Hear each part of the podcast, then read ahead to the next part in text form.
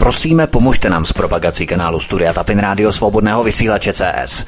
Pokud se vám tento nebo jiné pořady na tomto kanále líbí, klikněte na vaší obrazovce na tlačítko s nápisem Sdílet a vyberte sociální síť, na kterou pořád sdílíte. Jde o pouhých pár desítek sekund vašeho času. Děkujeme. Protože jsme všichni propojeni a znamená to připraveni odstartovat hovory u klávosnice, tak eh, ABBA nedohraje, možná příště. Já v tuto chvíli vítám pana VK i Vítka Stapin Rádia, hezký večer, ahoj a hned se ptám, jakým tématem dnes začneme. Ahoj Helenko, já tě zdravím, přeju všem krásný páteční večer, mikrofon má zdravý Vítek, jsme rádi, že se nám připojili i dnes, i když začínáme extrémně pozdě, máme to taky hromadu stížností na redakční e-mail, když začínáme později, my se vám vůbec nedivíme. VK trošku vysvětlí, co jsme tady měli za problémy uh, v rámci technických uh, záležitostí ohledně Skypeu, což nás samozřejmě omlouvá, ale prostě to vysvětlení poskytnout musíme, takže to je jenom na ty stížnosti, které tady máme pro extrémně pozdní příchody už po druhé. Ale samozřejmě vás zdravíme, přejeme krásný páteční večer a ahoj VK. No ahoj Vítko, Helenko, já vás všechny zdravím. No jednoho dne prostě se nespojíme vůbec. Ty komplikace, které jsou prostě e, mizení seznamu prostě ve Skypeu, přihlášení, nemožnost navázání spojení, musíte si uvědomit, že prostě e, my prostě někomu vadíme zcela jednoznačně já už ani co tady vůbec nevím, jako, jakým způsobem se spojíme příště, protože to je každý týden od týdne prostě to komplikovanější, e, různý prostě pokusy o znemožnění vysílání, útoky na vysílací servery svobodného vysílače v době, kdy my vysíláme. Když my nevysíláme, tak je to jinak skoro všechno v pořádku, začneme vysílat my a hned prostě nějaký prostě problémy. Takže ano, samozřejmě, protože pojmenováváme ty problémy, že, které jsou ve společnosti, a zkrátka to někomu vadí. Takže mm, jako to není o tom, jako že přijdeme pozdě, nebo tohle, tohle, to, že jednoho dne prostě už vůbec se nenaladíme.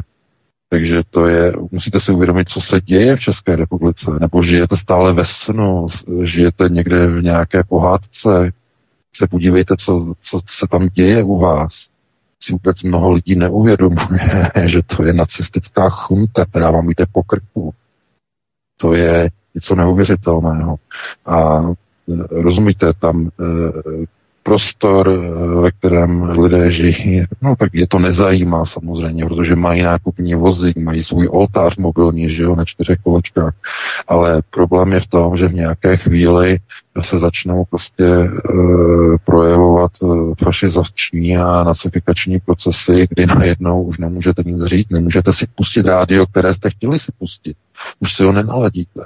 Dovolí vám pustit si jenom některé vybrané kanály, které budou mít, budou mít certifikaci. Ten nový návrh paní Jourové z Evropské Brusele, ten její nový návrh na certifikovaná média, jenom ta budou moci dostávat e, prostor na sítích operátorů, mobilních operátorů.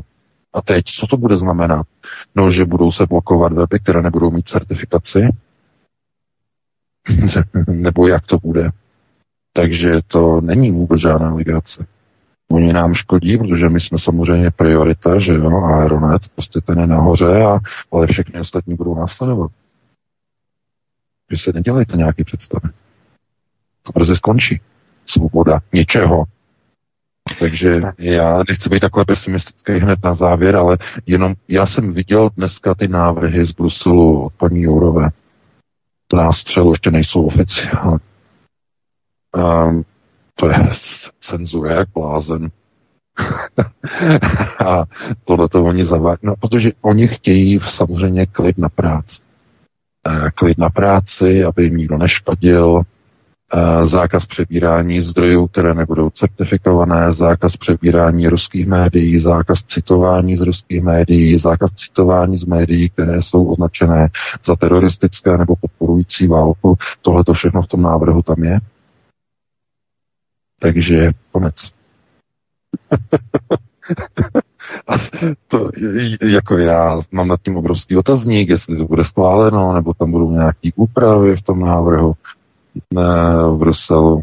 To se teprve uvidí. E, takže e, a všechno tohle to dopustili lidé. Všech kompletně, od začátku. Voliči. Tupelos, že? Tupelos, tupelos. Kdo k volbám volí někoho, neví, koho volí. Národ. Že? Degenerativní proces. Chtějí více fašismu, chtějí více nacismu. Vezmou si, vzít, vezmou si všechno. Nechají si vzít všechno. Že? Svobodu slova. Úplně všechno. Svoje z vlastní zdraví. Postavili se do fronty na roztoky, postaví se i do fronty na válku. Úplně bez mrtvých oka. Takže já nechci být takhle pesimistický eh, hned na začátku. Vítku, já ti předávám slovo, musíme se pustit do prvního tématu a uh, doufám, že to zvládneme, že Lenka tam najde potom nějakou pěknou písničku potom po té deváté hodině, eh, než budou ty telefonické dotazy, že to trošku odlehčí, že a dokud to jde, tak uh, si něco tak. řekneme.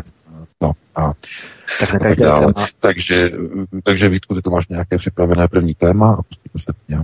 Na každé téma bude mít tak zhruba 4 hodiny maximálně, nicméně bych ještě podotkl, že v rámci těch blokování nebo útoky na servery vysílací, tak to je naprosto bezprecedentní.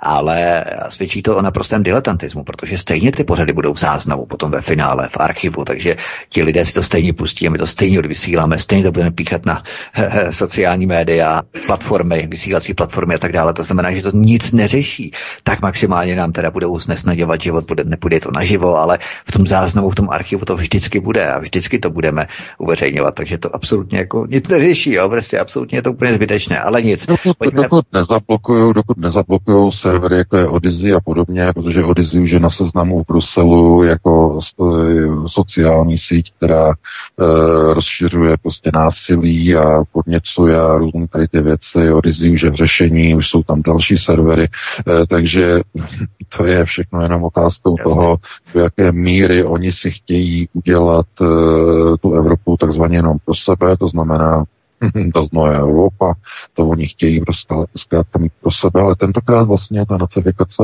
už vlastně dosahuje určitého vrcholu, uh, protože samozřejmě vidíte uh, z toho chování těch jednotlivých politiků. Budeme o tom možná mluvit, co se stalo na Slovensku. Tam byla ustanovená americká vláda, úplně uh, v rozporu se slovenskou ústavou, že jo, Čaputová tam má na háku v rozporu s ústavou, jmenovala vládu, kterou si sama sestavila v rozporu s ústavním článkem 111 slovenské ústavy. Nikoho to nezajímá. Takže chápete, tohleto samozřejmě i v Česku jedou procesy. A uh, výsledkem zkrátka je, že oni si udělají pro sebe a Trumbelos a Tupelos, ty samozřejmě půjdou k volbám a budou podle zadání volit kandidátku Národní fronty. No, Národní už ne, to bude jiná fronta, to bude neonacistická fronta. Půjdou a budou uh, aklamací volit kandidátku. Jednoznačně. Takže uh, pustíme, se, pustíme se do prvního tématu. Protože jsme tady měli 8. 9. květen, tak půjdeme na eh, téma, které tomu samozřejmě odpovídá. Rusko zažilo bod zlomu a Kreml se poprvé distancoval od státní vlajky generála Vlasova.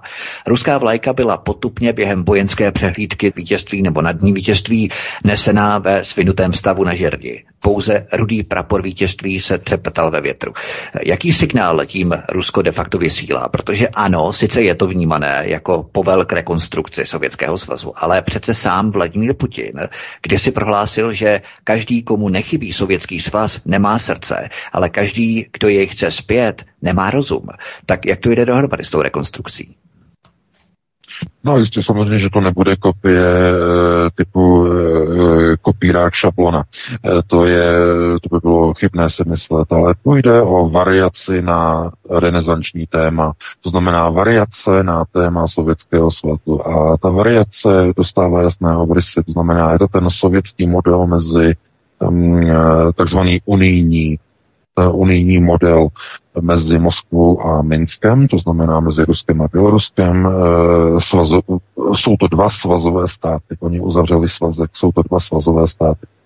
A to přímo vylučuje to, co řekl Vladimir protože Sovětský svaz již byl de facto obnoven vystavením a ustanovením tzv. svazové smlouvy mezi Ruskou federací a Běloruskem. To znamená, první dvě země už vytvořily svazový eh, svazek a tím je to dané. Další země se budou samozřejmě přidávat. Ehm, ten symbol, proč ta vlajka byla srolovaná, byla svinutá a třepetala se v pochodu, že jo, té čestné stráže jenom jenom ten prapor vítězství, že? Ten rudý prapor vítězství se třepetal, ale ta ruská vlajka před ním byla stočená na té žerdi okolo, kolem dokola. Tak to samozřejmě je zásadní signál, signál obnovení. Od teďka startujeme obnovení Sovětského svazu v nějakém modelu. Samozřejmě to není o kopírování, že teď bude ustanovená strana, ústřední výbor komunistické strany Sovětského svazu a vrácení se do nějakých bolševických kolejí, to ne, tak to není myšleno, ale ty původní myšlenky a ideje toho Sovětského svazu, to znamená společenství mnohonárodní, mnohonárodnostní svazek Sovět. Mnohonárodnostní svazek Sovětu, to je ta původní myšlenka Sovětského svazu. To bude samozřejmě, to je hlavním nápojem uh, Vladimira Putina, tedy obnovení tohoto sovětského modelu, který ale samozřejmě bude jenom čerpat některé modely ze Sovětského svazu, zbytek bude uh, nastavený na úplně jiných parametrech a principech.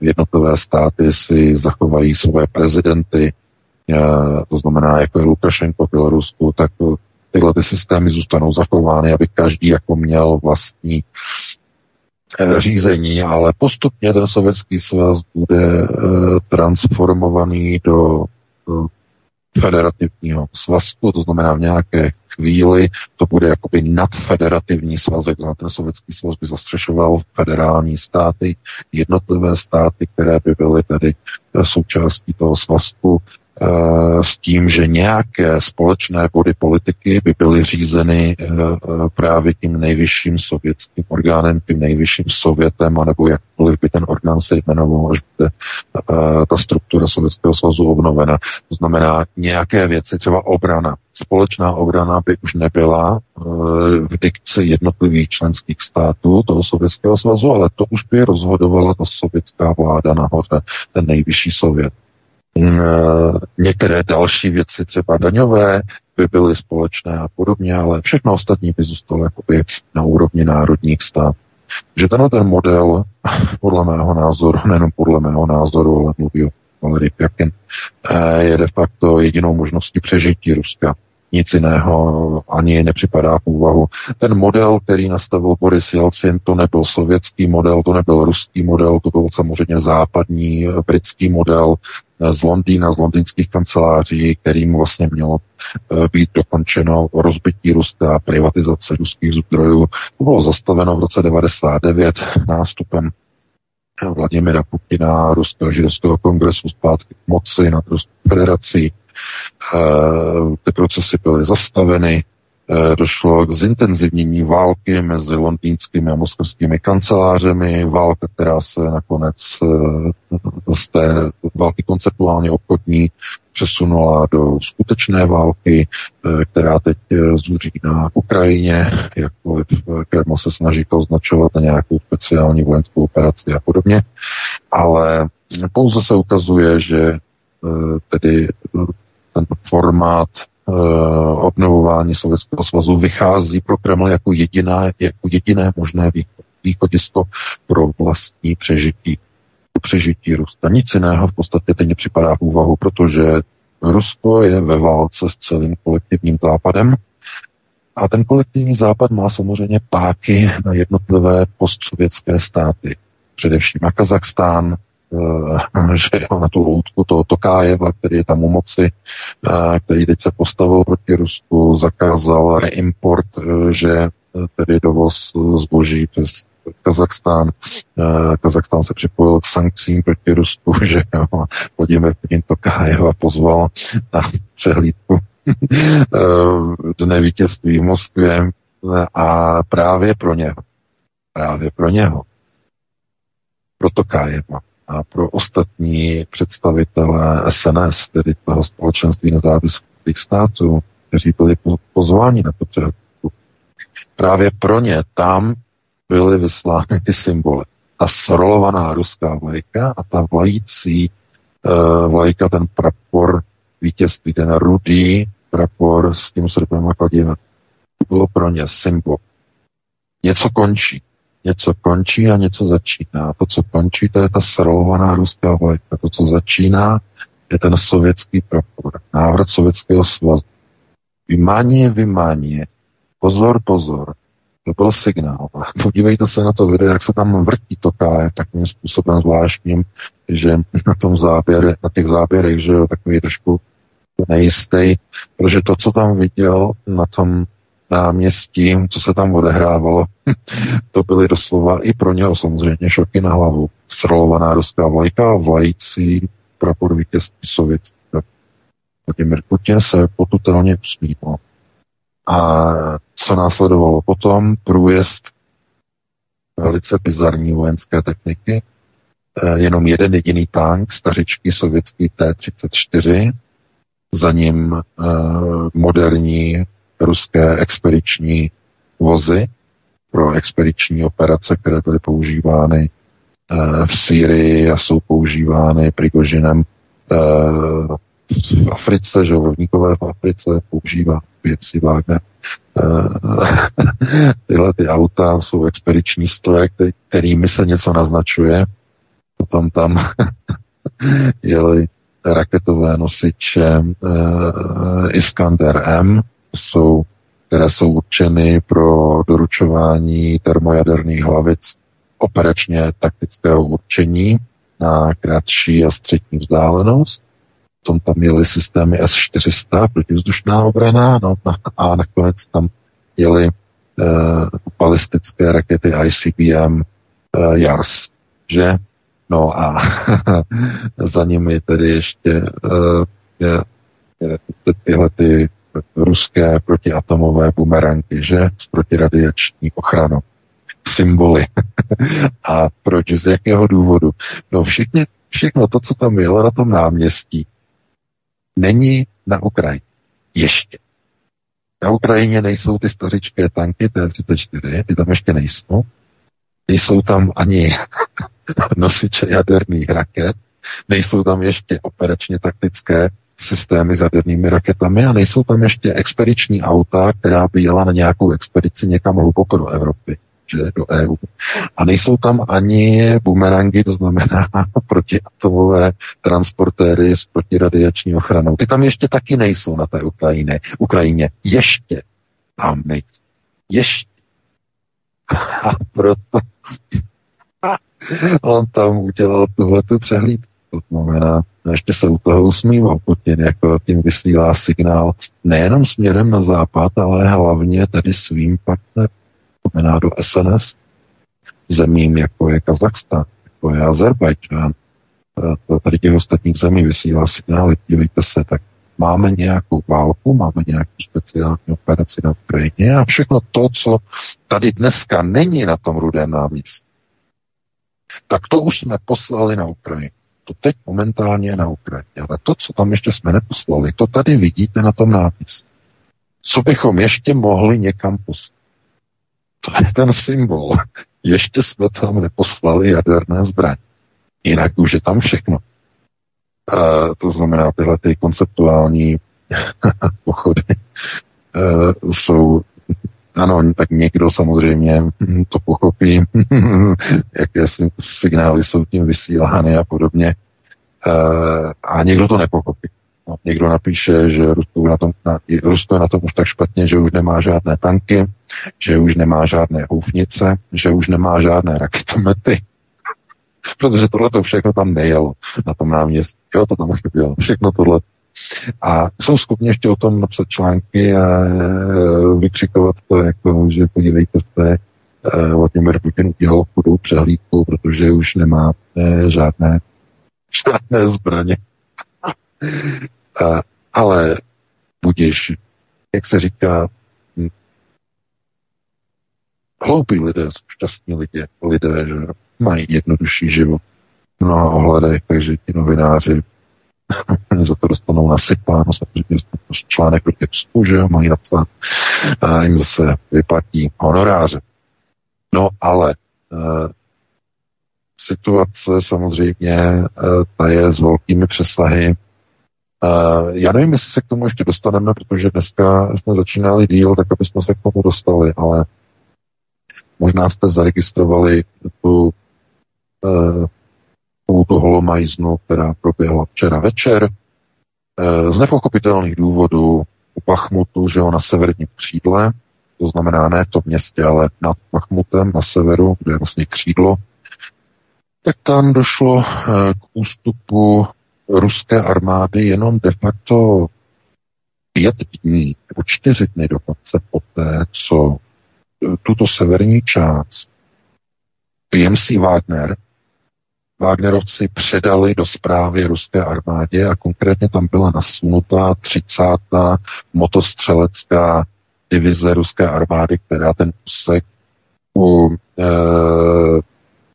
toho rybníka, tam taková vodní nádrž, e, e která se tam nachází e, u Eh, vlastně té obce, eh, já si nemůžu vzpomenout na jí eh, jméno, ale Perechovská, no, Perechovská nádrž.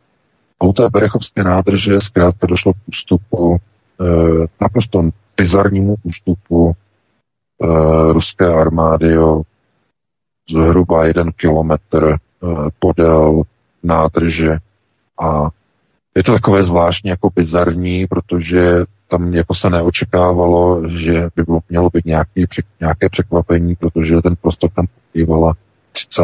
motostřelecká eh, divize, respektive brigáda z této divize a eh, měli to tam zkrátka mít pokrytý. Eh, v noci nad ránem eh, na příkaz z velení, ze štábu, přímo z generálního štábu, se Rusové stáhli a nechali ten prostor obsadit Ukrajinci. Dneska Konašenko to vysvětloval při denním schrnutí, že se jednalo o zaujmutí výhodnějších pozic pro obranu ze strany ruské armády. Prigožin to strhal, že se jedná o obyčejný útěk, e, že to je zase nesmysl a že prostě ten prostor ruská armáda e, nechala úplně de, bez boje e, ukrajinské armádě. A Prigožin si může prostě uvstekat a vypiš, vypisuje statusy na Telegram zcela oprávněně, protože ten prostor tam zaplatili krví a životy Wagnerovci, aby se tam dostali a teď je ruská armáda to prostě opustí úplně bez boje. No a teď si všichni prostě uh, lámou hlavu jako nad tím, uh, co se stalo, že to slučilo si na ruských sociálních sítích, ale lidem už to pomalu dochází.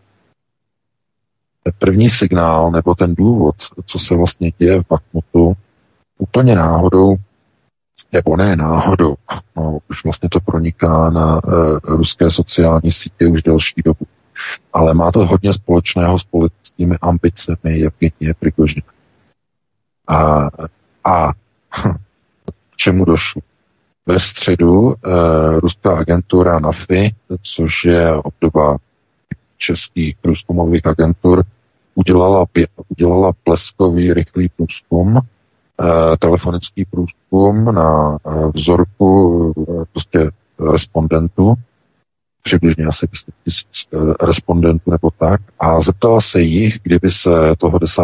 května ve středu, kdyby se konaly volby prezidenta, koho by volili. No a výsledek eh, toho průzkumu je šokující. Naprosto šokující. Vladimir Putin sice je stále na prvním místě. Volil, volilo by ho 42,5% lidí, ale na druhém místě s odstupem pouhých 3%, nebo zhruba 3%, 39,7% má Evgeny Chybí mu na Putina pouhá 3%. A do ruských prezidentských voleb zbývá necelý rok. Budou příští rok Prigožin podle tohohle průzkumu atakuje na Putina na jeho pozici. A už to zaznělo od ruských analytiků před dvěma dny, že Prigožin bude odstaven. Bude odstaven buď uh, buď systémem typu odejde z pozic, odejde z Bachmutu, odejde z Wagnerovcema pryč a ty pozice tam e, převezme jiná e, žoldácká jednotka, pravděpodobně PMC Ahmad od Ramzana Kadyrova, to znamená Kadyrovci. Dokonce to bylo oznámené, bylo to dokonce Prigožinem anoncované, že k tomu to opravdu dojde a že toho desátého ve středu mělo dojít vlastně k předání celého Bachmutu, a, ale nakonec nedošlo. Nakonec Prigožin se rozhodl, že tam zůstane, že Wagnerovci tam zůstanou, protože se do toho vložil e, samozřejmě generál e, e, no, Surovikin, e, přítel Prigožinu, přítel v generálním štábu a Surovikin mu zajistil munici. Takže Prigožin se uklidnil a rozhodl se tedy, že tam zůstane. No, ale reakce ruské armády a generálního štábu byla čer. Naplnění hrozby, odraz a opuštění severního křídla a e, nechali tam nasunout Ukrajinci spát. No, velký problém teď pro Wagnerovce, co oni budou dělat, protože se začíná odkrývat severní křídlo. Ukrajinci se potom vrhnou na centrum Achmutu ze severu. E, z vítězství Evgenie Prigožina Pachmutu nebo Artemovsku, jak chcete, se může stát politický hrob Evgenie Prigožina. Protože pokud Prigožin e, prohraje Artemovsku, to znamená nějakým způsobem ztratí Pachmut, i když ne jeho vlastní vinou, ale s pomocí ruské armády, která mu bude odkrývat křídla, úmyslně, aby mohli Ukrajinci točit na Wagnerovce, tak dojde znovu ke ztrátě Bachmutu a znovu Bachmut obsadí v obrovském vítězství Ukrajinci. A to bude znamenat politický pád a konec Evgenie Prigožina a konec politických ambicí na příští volby prezidenta v březnu příštího roku najednou to dává smysl. Všechno to do, do sebe zapadá jako spádečka. Co se do prdele děje v tom Artemusu? Tam se nehraje už proti Ukrajincům, tam se hraje o vítězství v prezidentských volbách v Rusku příští rok. Zapomeňte na Tam se hraje o volbu.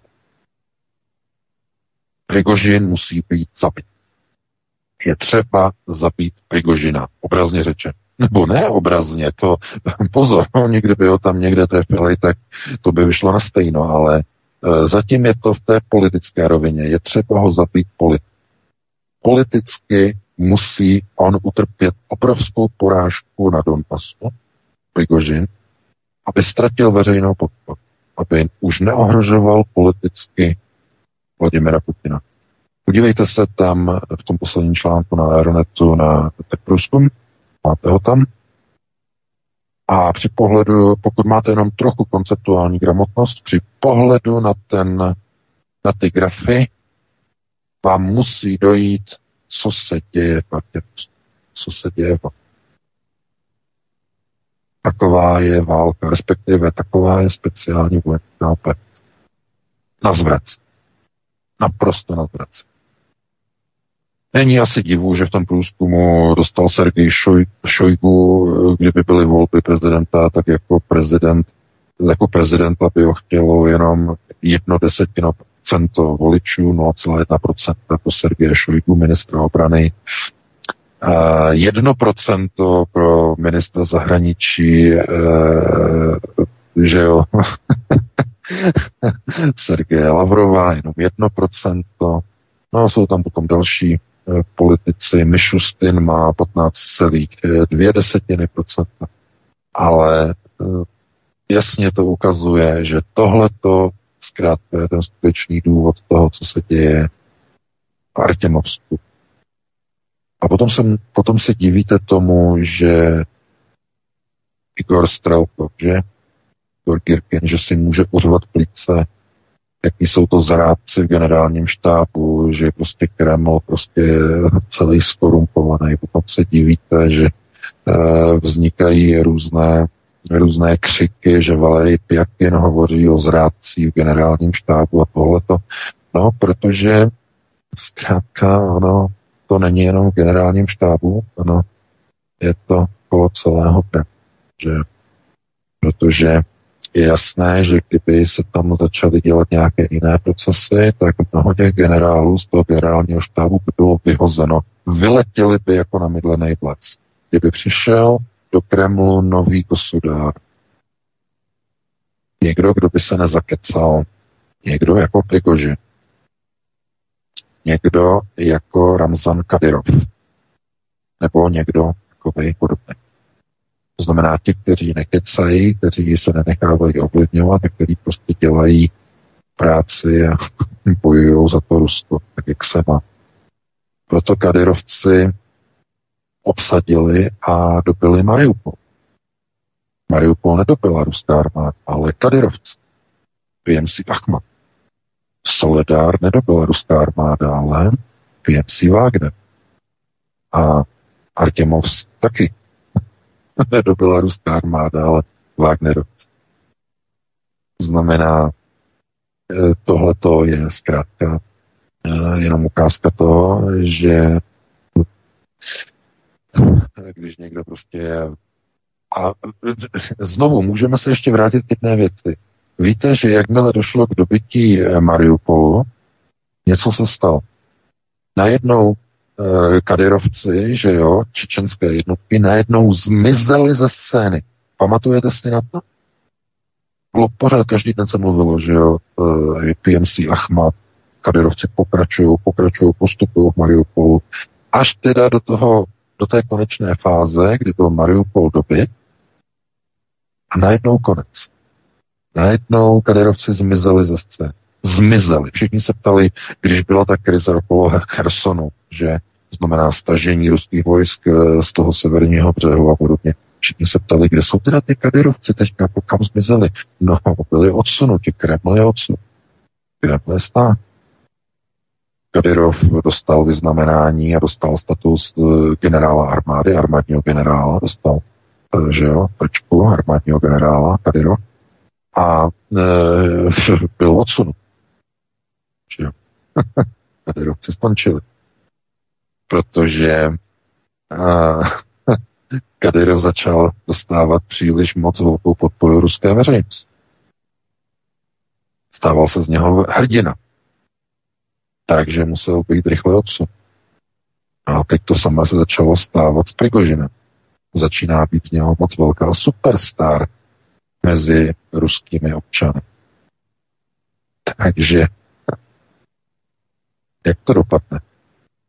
No, já nechci malovat čerty na zeď, ale je možné, že ruská armáda zařídí předání Pachmutu zpátky Ukrajinců. A Prigožin začne válčit přímo s Kremlem. Aby se to nestalo. Přímo začne válčit de facto Pachmutu proti Kremlu. Proti zájmu Kremlu. Půjde do války přímo proti Putinovi. Nebo se stáhne jako Kadyrov. To znamená, konceptuálně nebude riskovat. Jo, nemyslete si. Válka má mnoho podob a ta politika e, má velkou hrací kartu v té válce. Někdy je důležitější vyhrát volby, než na frontě porazit nepřítel. Takže takhle bych e, to uzavřel tady to téma. Vítku a pustíme se do dalšího téma. No, zase jsme ho prodloužili, že jo. Hm. S velkými přesahy, takže to zkrátně další. To nevadí VK, já spojím ta dvě témata dohromady, druhé, třetí téma dohromady, takže teď si jdem dvě témata na jednou. Prosíme, pomožte nám s propagací kanálu Studia Tapin Rádio Svobodného vysílače CS. Pokud se vám tento nebo jiné pořady na tomto kanále líbí, klikněte na vaší obrazovce na tlačítko s nápisem Sdílet a vyberte sociální síť, na kterou pořád sdílíte. Jde o pouhých pár desítek sekund vašeho času. Děkujeme. Eh, začnu Henrym Kissingerem, který je zpátky na scéně a předpovídá vyjednávání o míru na Ukrajině do konce tohoto roku. A český komunistický rozvědčík Petr Pavel odpálil na britském Guardianu atomovku, když prohlásil, že i když pomáháme Ukrajině, jak se dá, musíme se vnitřně připravit na nepříznivý výsledek. A v této souvislosti budu pokračovat i třetím tématem, protože to, to na to přímo navazuje. Protože šéf evropské diplomacie konečně řekl pravdu a na španělské televizi prohlásil, že ví přesně, jak zastavit válku na Ukrajině. Prostě přestane Ukrajině dodávat zbraně, nebo přestaneme Ukrajině dodávat zbraně a Ukrajina se za pár dní sama vzdá a válka skončí. Nedoplňuje to výroky komunistického rozvědčíka na hradě naprosto stejným způsobem, kdy oba svorně prognózují porážku Ukrajiny a proto už začínají vydávat takovéto výroky, protože to nejsou žádní, řekněme, řadoví politici jo, na nějaké národní úrovni, ale jsou to vysoké šajby. A když i tito politici začnou, začnou vydávat takováto prohlášení, takovéto výroky, tak to už sakra něco znamená. Ano, ono to znamená samozřejmě, protože uh, objem zbraní, které mohou západní země Ukrajině dodat, je, je naprosto limitně, limitně ohraničený. Ten není nafukovací. Uh, evropské sklady jsou vyprázdněné, teď, aby mohla Evropa začít zbrojit a dodávat prostě Ukrajině zbraně v těch objemech, v těch milionových objemech, jak je potřebuje, tak zkrátka na to nemá, na to nejsou kapacity vůbec v celé Evropě, hlavně na to nejsou peníze jednotlivých zemí.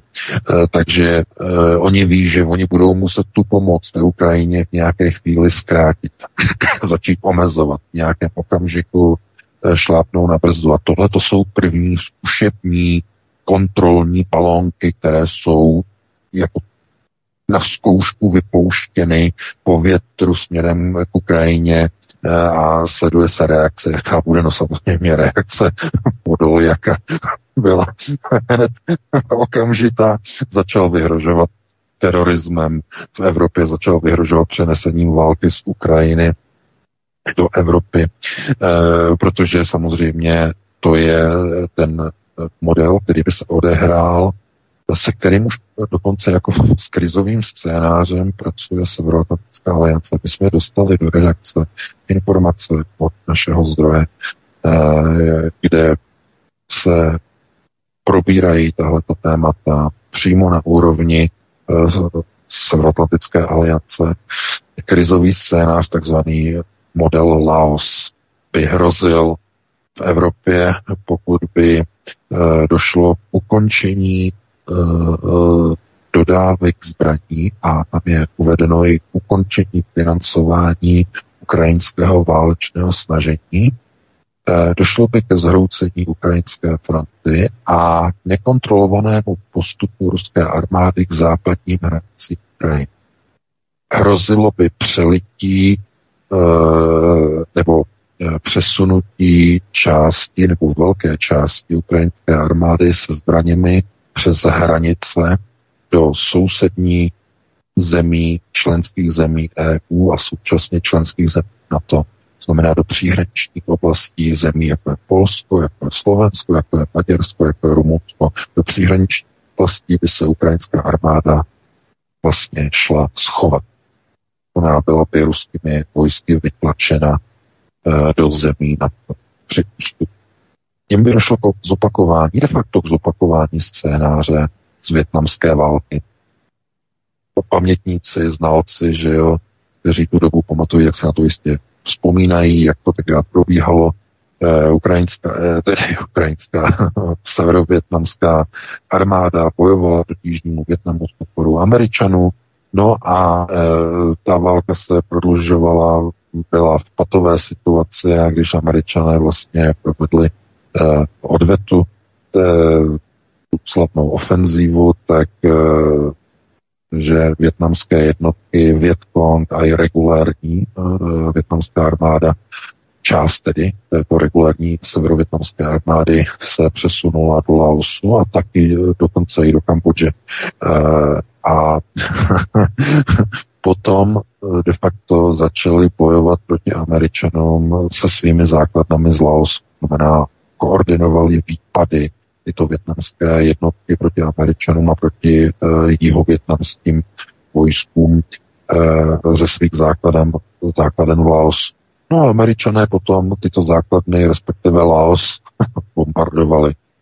A přesně tohleto eh, by mohlo hrozit ve chvíli, když by došlo k ukončení financování Kyjeva. Ve chvíli, kdyby Západ přestal financovat Kyjev a vyzbrojovat Kyjev, tak pochopitelně bez zbraní a bez peněz eh, během několika dnů se ukrajinská armáda zhroutí.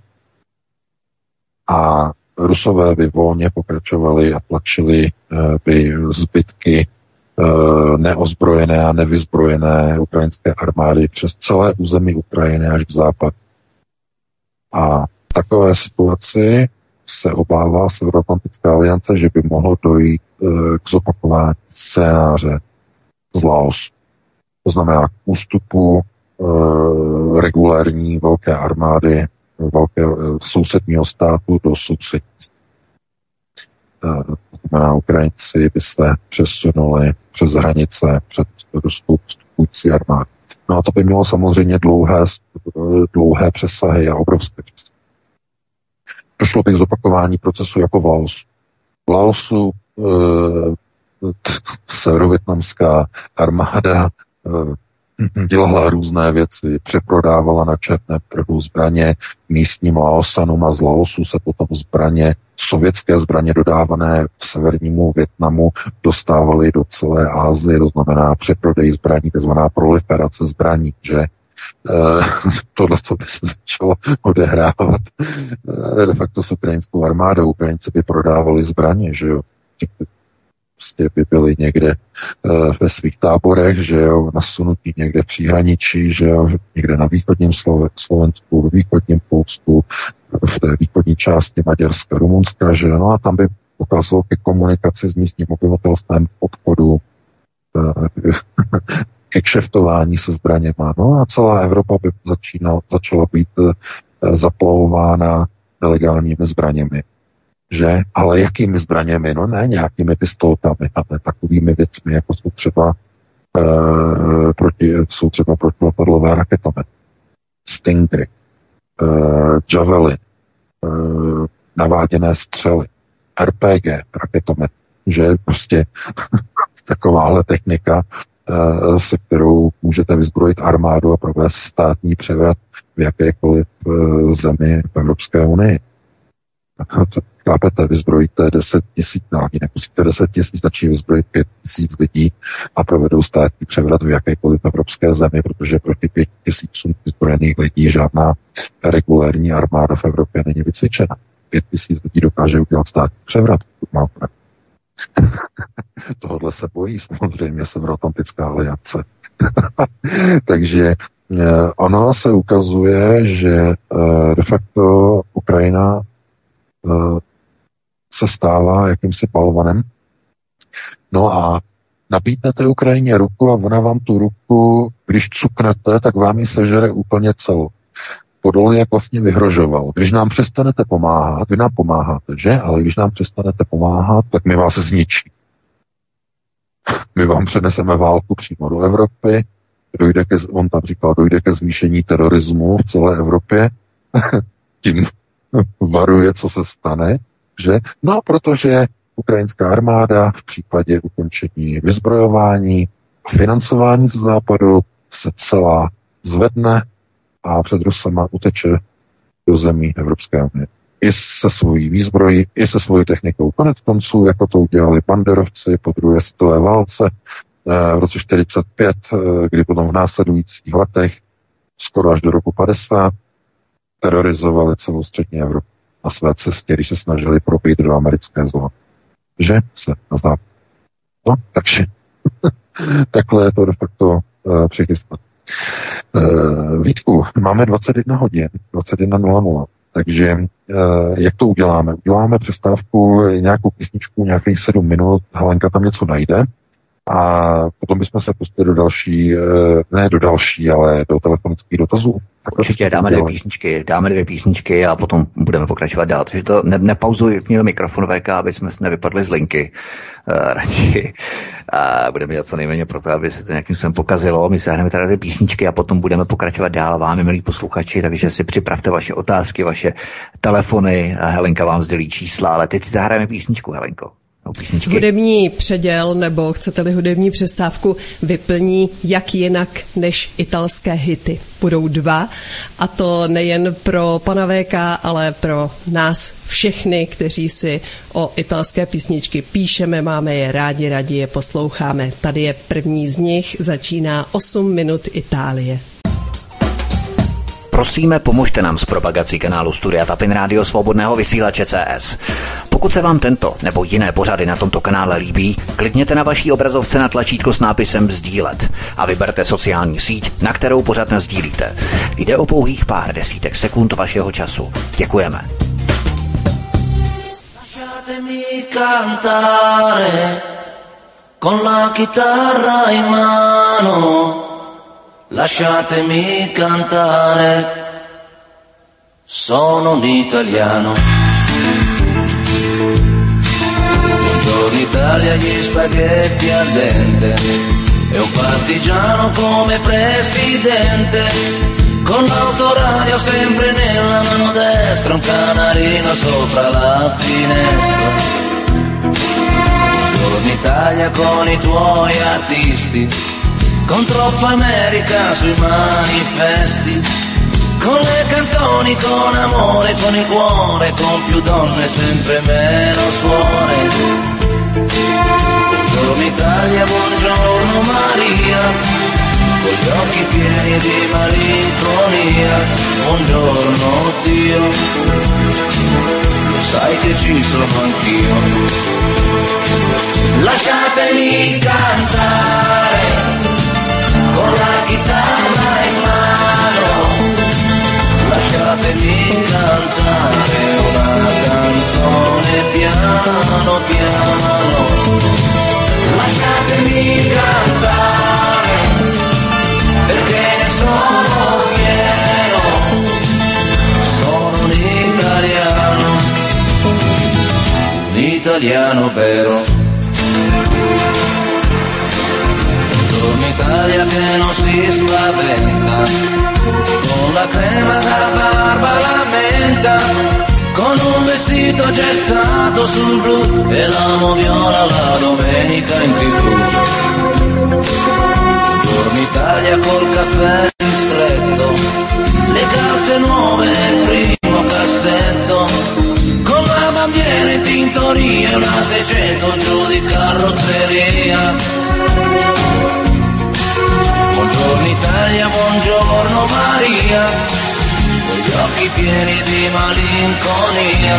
Buongiorno Dio, lo sai che ci sono anch'io. Lasciatemi cantare con la chitarra in mano. Lasciatemi cantare una canzone piano lasciatemi cantare, perché ne sono fiero, sono un italiano, un italiano vero.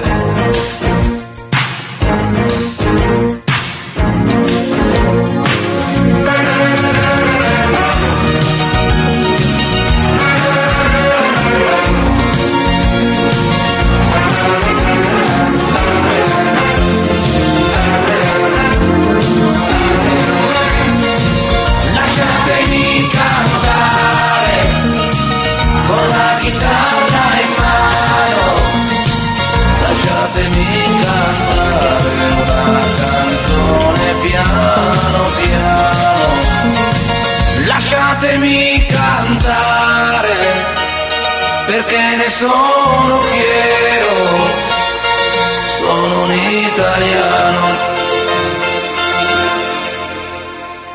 un italiano vero.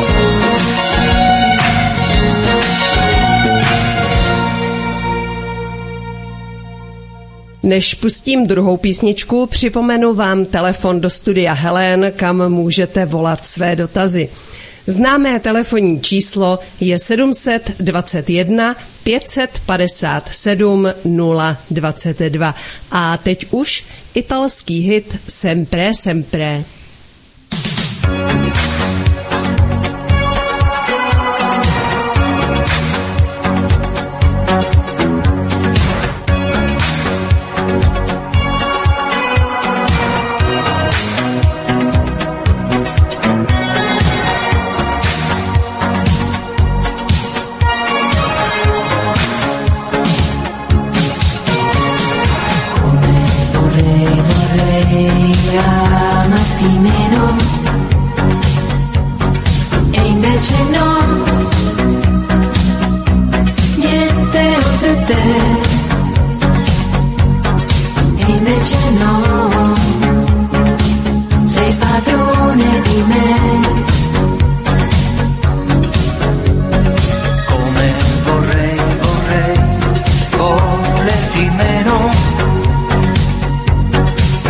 come si fa?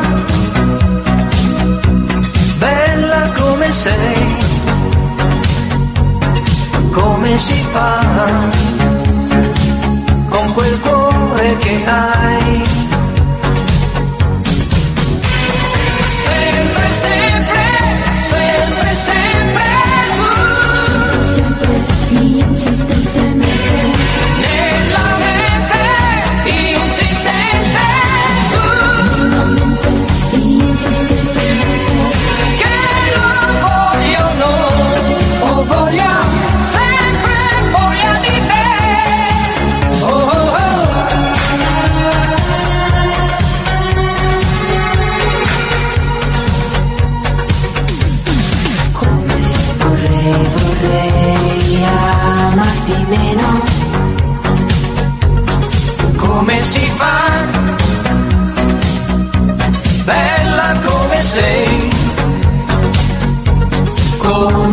fire.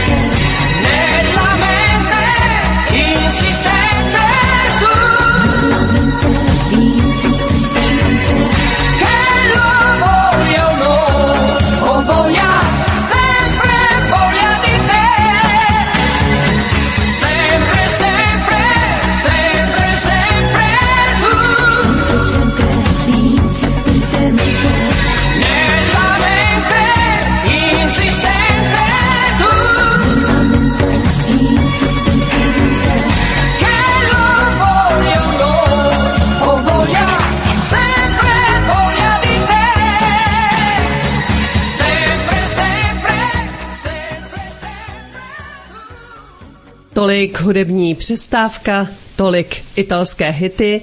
Já se ptám, jestli jsme už všichni tady, Vítku, pan VK, máme prvního volajícího. Ano, ano. Ano, jsme tady, Helenko. Dejme mu tedy prostor, hezký večer, jste ve vysílání. Dobrý večer všem ve studiu, Jirka Hostivaře. Zeptal bych se pana VK, jestli by okomentoval, teďko budou v Turecku ty volby 14. Jak vidí tu situaci, tam zašly nějaký docela zajímavý tanečky a 17. v kongresu budou hlasovat, jestli půjdou do bankrotu nebo ne. Jestli by k tomu měl nějakou novou informaci. Děkuji a budu vás poslouchat. Také děkujem. No, e, samozřejmě volby v Turecku budou zásadní klíčové, ty průzkumy tam e, neukazují zrovna dobrá čísla pro Erdoana. Naopak e, ukazuje se tam, že by už dokonce v prvním kole, když s nějakým těsným, těsným rozdílem už v prvním kole nějakých 50,2 desetiny, 3 desetiny procenta, těsně nad 50 procent, že by mohl už v prvním kole vyhrát tedy ten jeho vyzývatel k já teď se nemůžu vzpomenout na jeho jméno, těž, těžko se vyslovuje, eh, ale to je samozřejmě kandidát eh, pro americký a pro bruselský. Ten chce, on prohlásil, že chce obrátit tureckou politiku o 180 stupňů, eh, usilovat o vstup do Evropské unie, přijmout sankce proti Rusku, a tak dále. Tam dokonce mluvil, že chce dodat Ukrajincům protivzdušný systém S-400, který Rusko dodalo turecké armádě. Takovéhle šílené věci, ale v tom Turecku tam je to, tam je to tak, že zkrátka především takzvaný mladoturci. To je ta garda lidí, a teď to nemá nic společného s věkem, jo, s věkem, že někdo je mladý, starý. Mladoturci to je označení pro uh, turecké progresivce, kteří uh, chtějí odklonění od uh, onoho islámského modelu, že jo, islámského Turecka, chtějí uh, ze západnění, doslova, že to řeknu, ze západnění Turecka. Mladoturci. A ten Atatürkův odkaz, že? Ten Atatürkův odkaz. Ano, přesně tak, přesně tak. A to je, eh, to je, to je hrozba pro Erdogana. On je tradicionalista, to je přesný opak Turku, jo?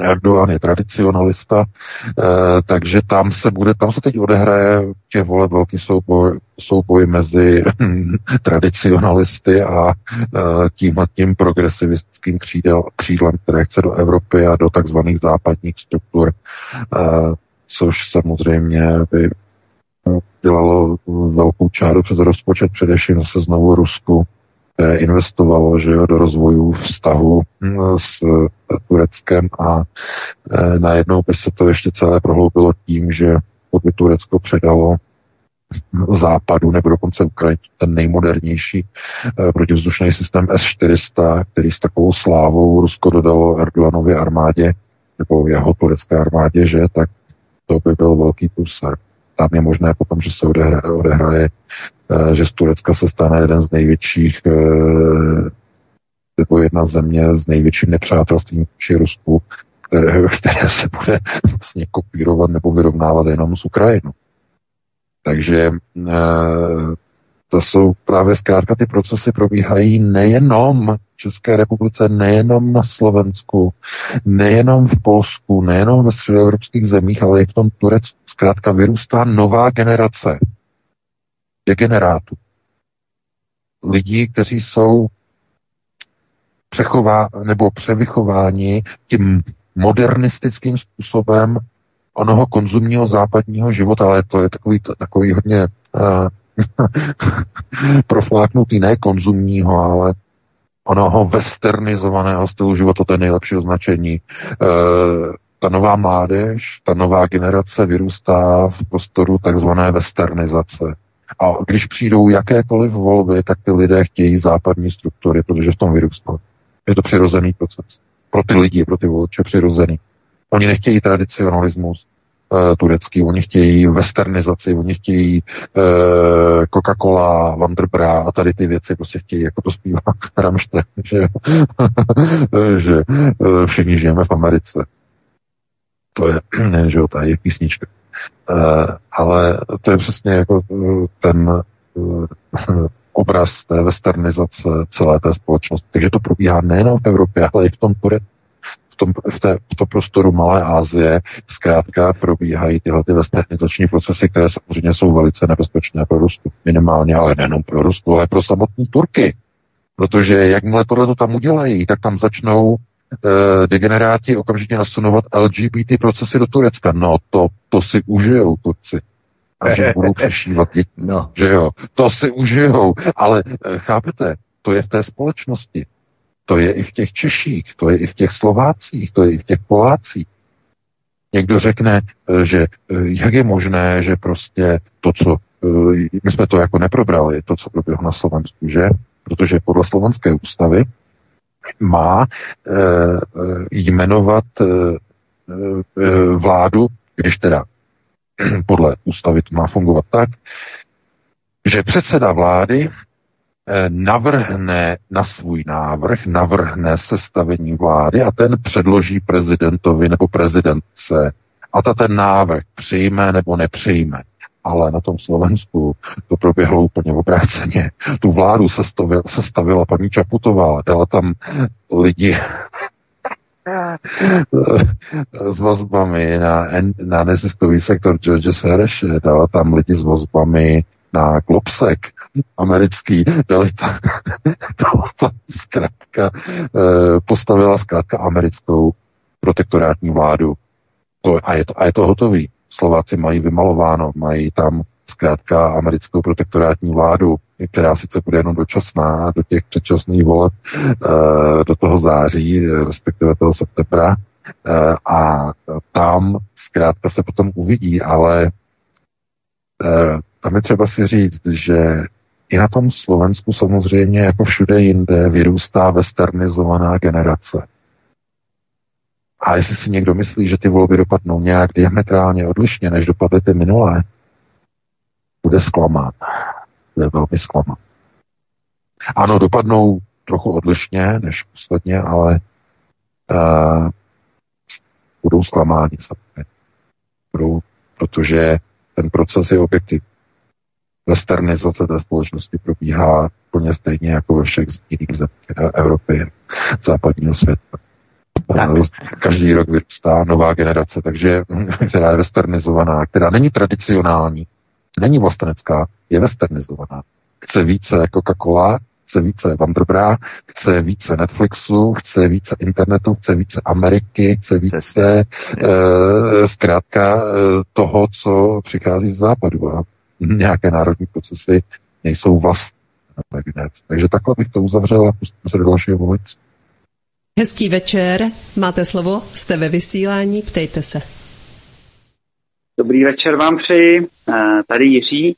Já mám takový jenom dotaz na pana VK, slyšíme, co se děje a co Péťa udělal a neudělal, a jestli Zelenský má zbraň nebo nemá, ale zeptám se, co podstatného nám vlastně uniká za těma dle jakoby hrama, který vidíme každý den ve zprávách nebo na Aeronetu. To je můj dotaz.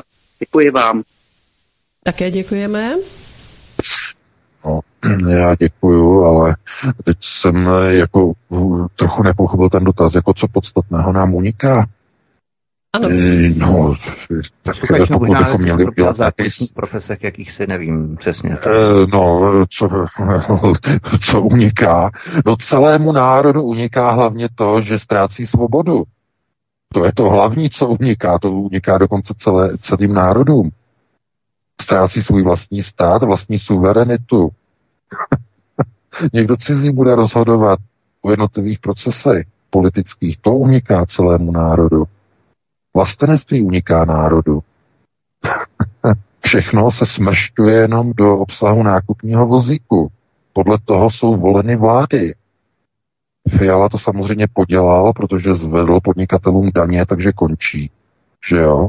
Eh, jak měl eh, to vystoupení včera, myslím, že to bylo včera v 11.55 to datum zvolil kvůli tomu, že to bylo jako 11.5., tak chtěl z toho udělat takovou numerologii, dali na 11.55 a oznámili, oznámili národní katastrofu.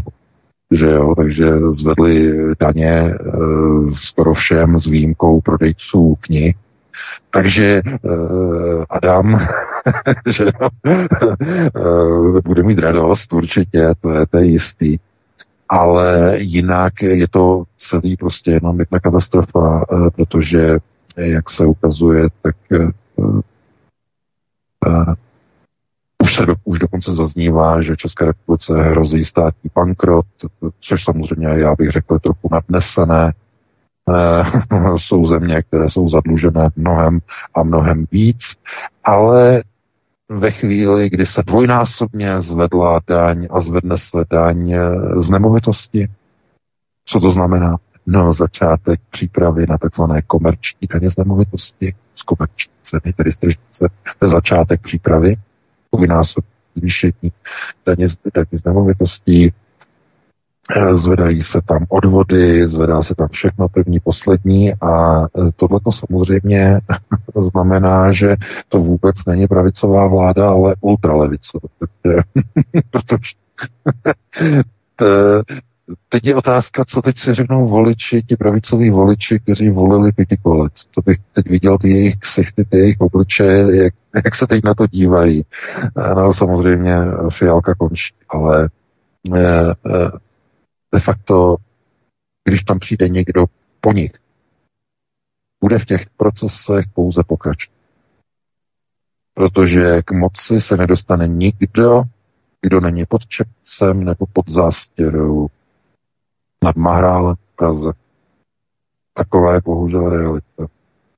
A eh, ten národ je v podstatě v pozici těch podaných kteří se proti tomu ani nepouří, že když vezmou důchodců v průměru tisíc korun, nikde žádné demonstrace nejsou, všichni v pohodě, de facto jenom nějaké problání jsem tam na internetu, že jo, ale ani tak moc ne, já jsem se ani nevšiml, že by byly nějaké velké protesty někde, že by nějaké prostě velké diskuze a nějaké svolávání prostě lidí přes Facebooky a podobně, ne, ne, ne, ne, ne prostě uh, lidé si prostě nechali vzít valorizace a to znamená, budou do, doplácet vlastně na dopady inflace uh, důchodci, ti nejzranitelnější budou vlastně táhnout dopady inflace ze svých peněz z toho, co jim zbyde tragédie. Ale pozor, pozor, eh, tady není třeba teď jako nějak jako nadávat na vládu, eh, nebo to samozřejmě můžete,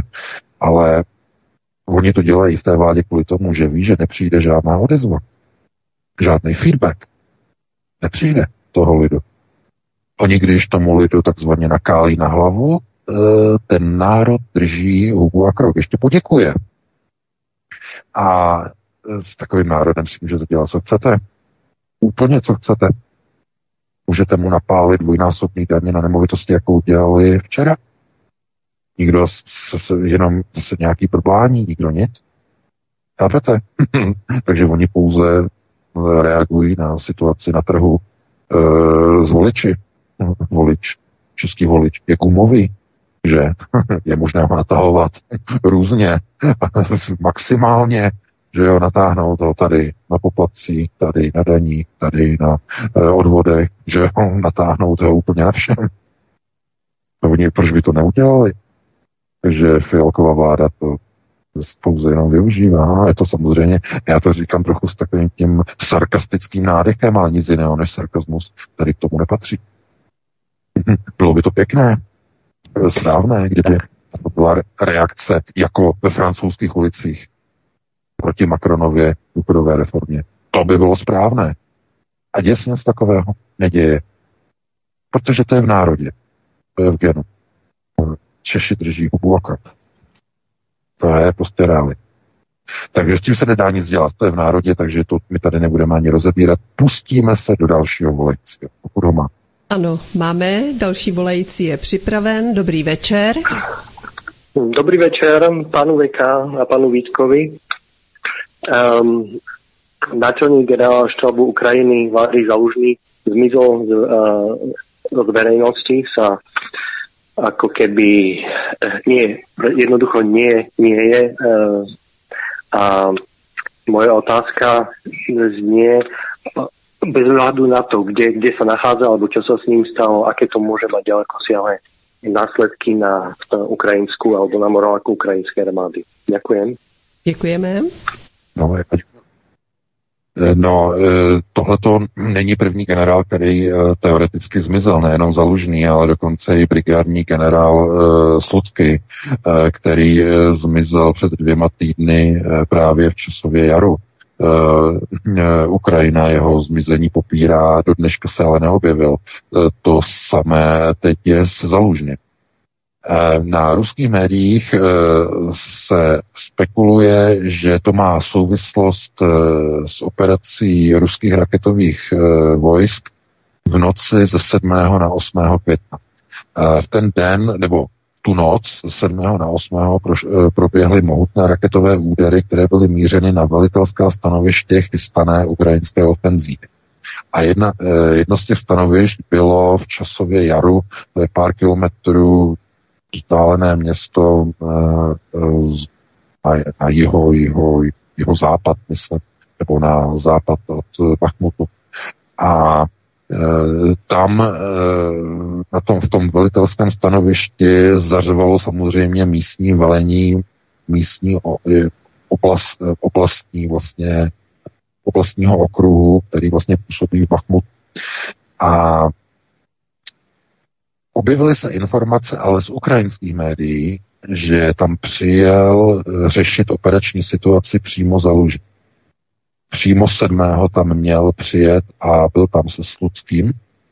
Eh, byl tam ještě eh, s dalšími generály a zkrátka, nebo měl tam být údajně, údajně, ale od té chvíle o nich zkrátka není nikde vidu ani slek. A čemu došlo. Teď ve středu bylo v Bruselu v centrále Severoatlantické aliance zasedání náčelníků generálních štábů členských zemí Severoatlantické aliance. Byli tam úplně všichni. A bylo to zásadní zasedání, kde se řešilo další vyzbrojování Ukrajiny, další eh, dodávky munice a mluvilo se tam i o možnosti dodávek dalších zbraní, které zatím Ukrajina nedostala, jako jsou třeba stíhačky. Zásadní, kritické a klíčové jednání na to. Naprosto klíčové pro Ukrajinu. Představte si, že eh, Rob Bauer, eh, tedy šéf vojenského křídla admirál Rob Bauer, šéf křídla, vojenského křídla NATO, oznámil na začátku zasedání, že jejich přítel Valery Zalužný, náčelník generálního štábu Ukrajiny, že se nezúčastní zkusky.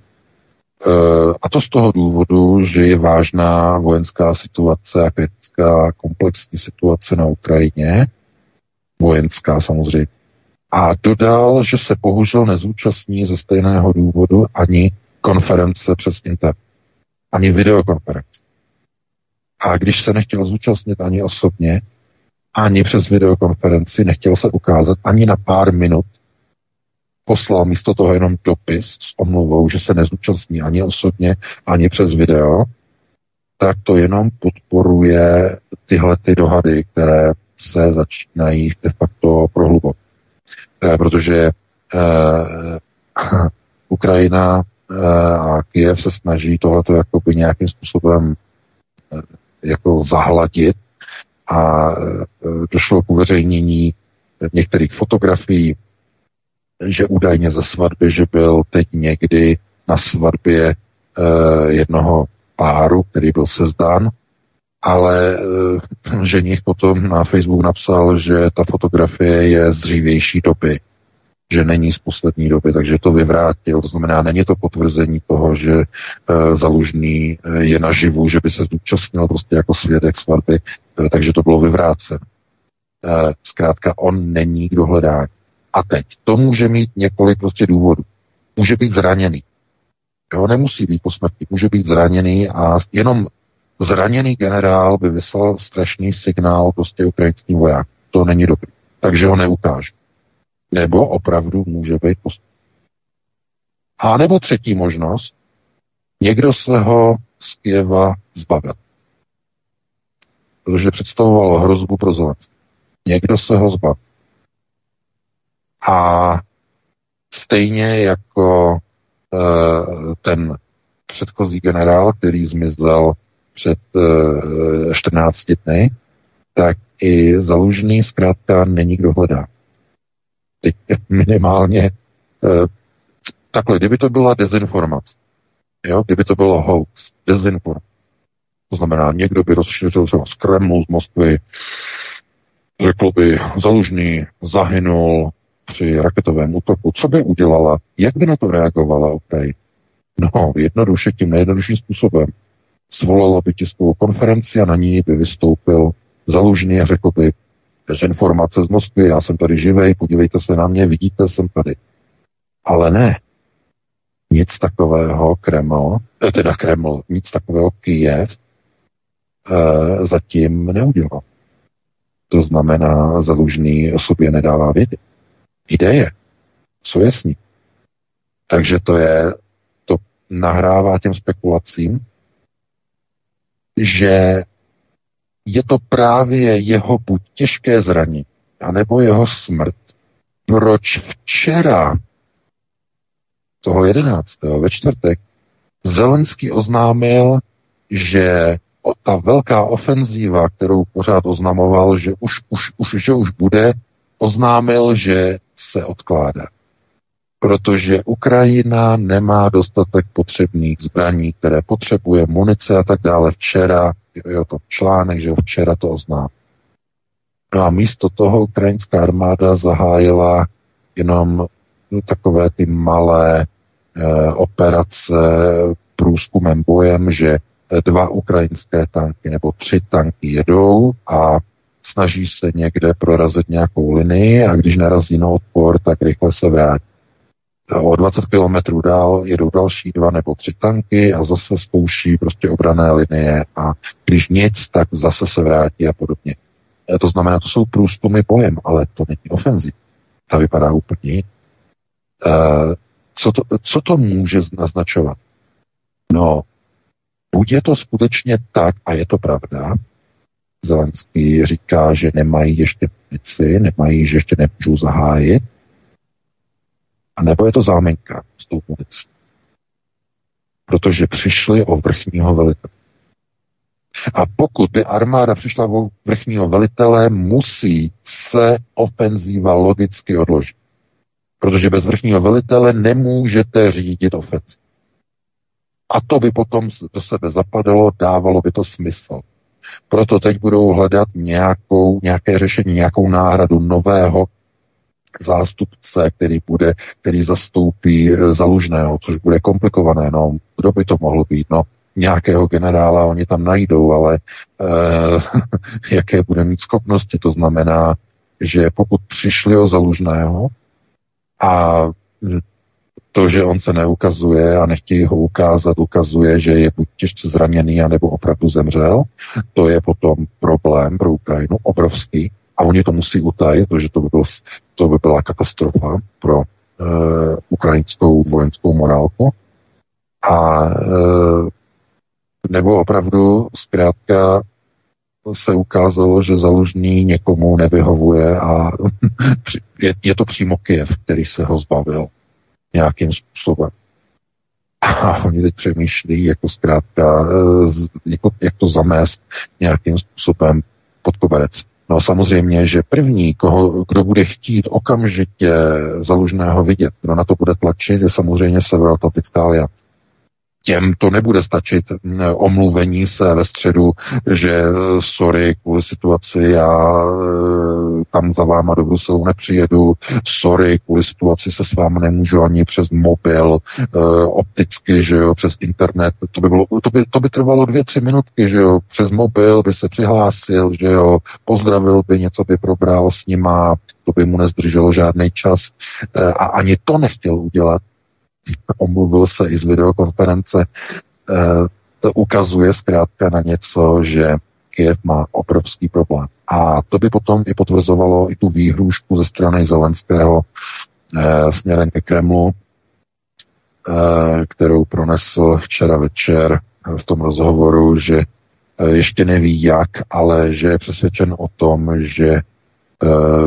všichni činovníci Kremlu skočí špatně a nezemřou přirozenou smrtí, že ještě neví, jak, jak to bude, eh, jakým způsobem, ale že přirozenou smrtí prostě nezemřou. Prostě takovouhle výhrušku vyslal Dmitrij Medveděv, že on na to hned reagoval, eh, že prostě Zelenský prostě skončí vlastní rukou jako Adolf Hitler, že jo, že se zastřelí, protože a že navíc ještě pro jistotu se otráví jedem na psy. Eh, no, to jsou, to jsou nádherné vztahy, že jo, mezi Medvěděvem a Zelenským.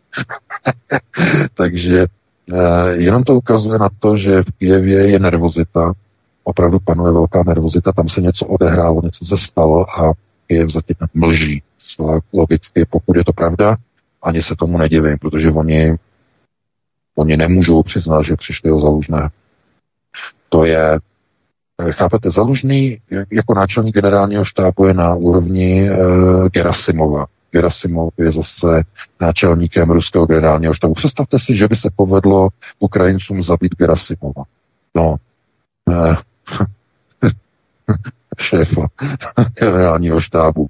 Nevím, jak by na to Kreml reagoval. Nevím, jestli by se snažil to ututlat e, nějak, e, co by s tím udělali, ale každopádně by to byl obrovský zásah do vedení bojových operací. E, takže, ne, nebo minimálně z toho propagandistického hlediska. Jo, teď je otázka, jestli v tom hraje více roli propagandistické nebo vojensko-operační. To je důležité. Pro ty Ukrajince věřím, že je to spíš o tom vojensko-operačním u toho Gerasimova, spíš je to propagandisticko-politické hledisko, že jo, ten spojenec Putina, že jo, tak dále, tak dále.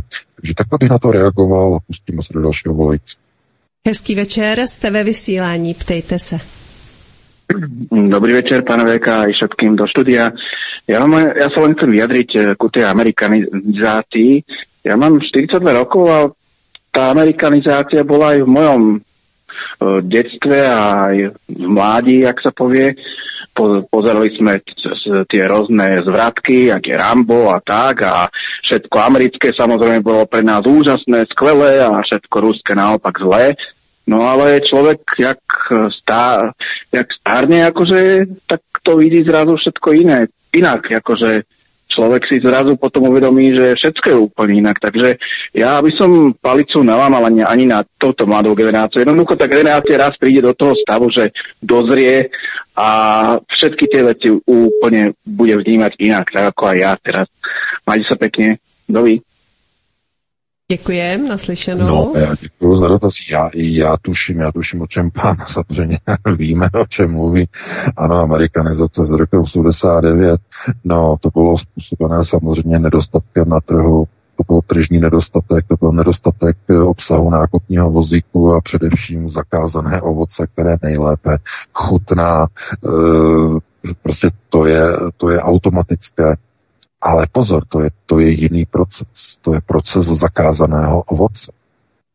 To probíhalo v těch 70. 80. letech, to znamená všechno, co bylo americké, tak prostě to všichni hltali a mládež prostě to chtěla, protože to bylo zakázané. A když to nebylo zakázané, tak to bylo opravdu jako potlačované režimem, že jo, a nedostatkové a nedostupné a různě přes tuzexy se to skánělo přes kamionáky, nebo jak by se říkalo, tyráci, že jo, tyráci jezdili do zahraničí e, přes ČSAD, že jo, a vozili ze západu, že jo, různý pravička a podobně, tak to neexistovalo a podobně, e, tak eh, tohle to všechno e, zkrátka bylo e, důsledkem nedostatkového trhu.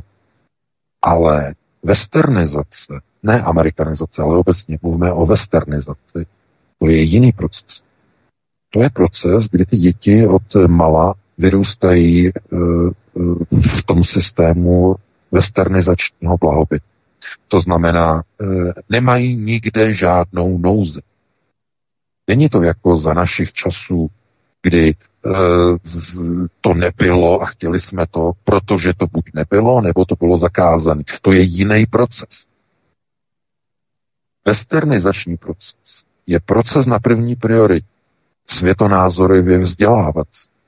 I děti v tom systému vyrůstají a stávají se součástí západu. Součástí westernizovaného světa. A chtějí ten západ ne kvůli tomu, že by byl zakázaný, že by byl lákavý, že je zakázaný, že by byl lákavý, že je nedostatkový. Ne, ale kvůli tomu, že oni v tom vyrostli a oni jsou na něm závislí.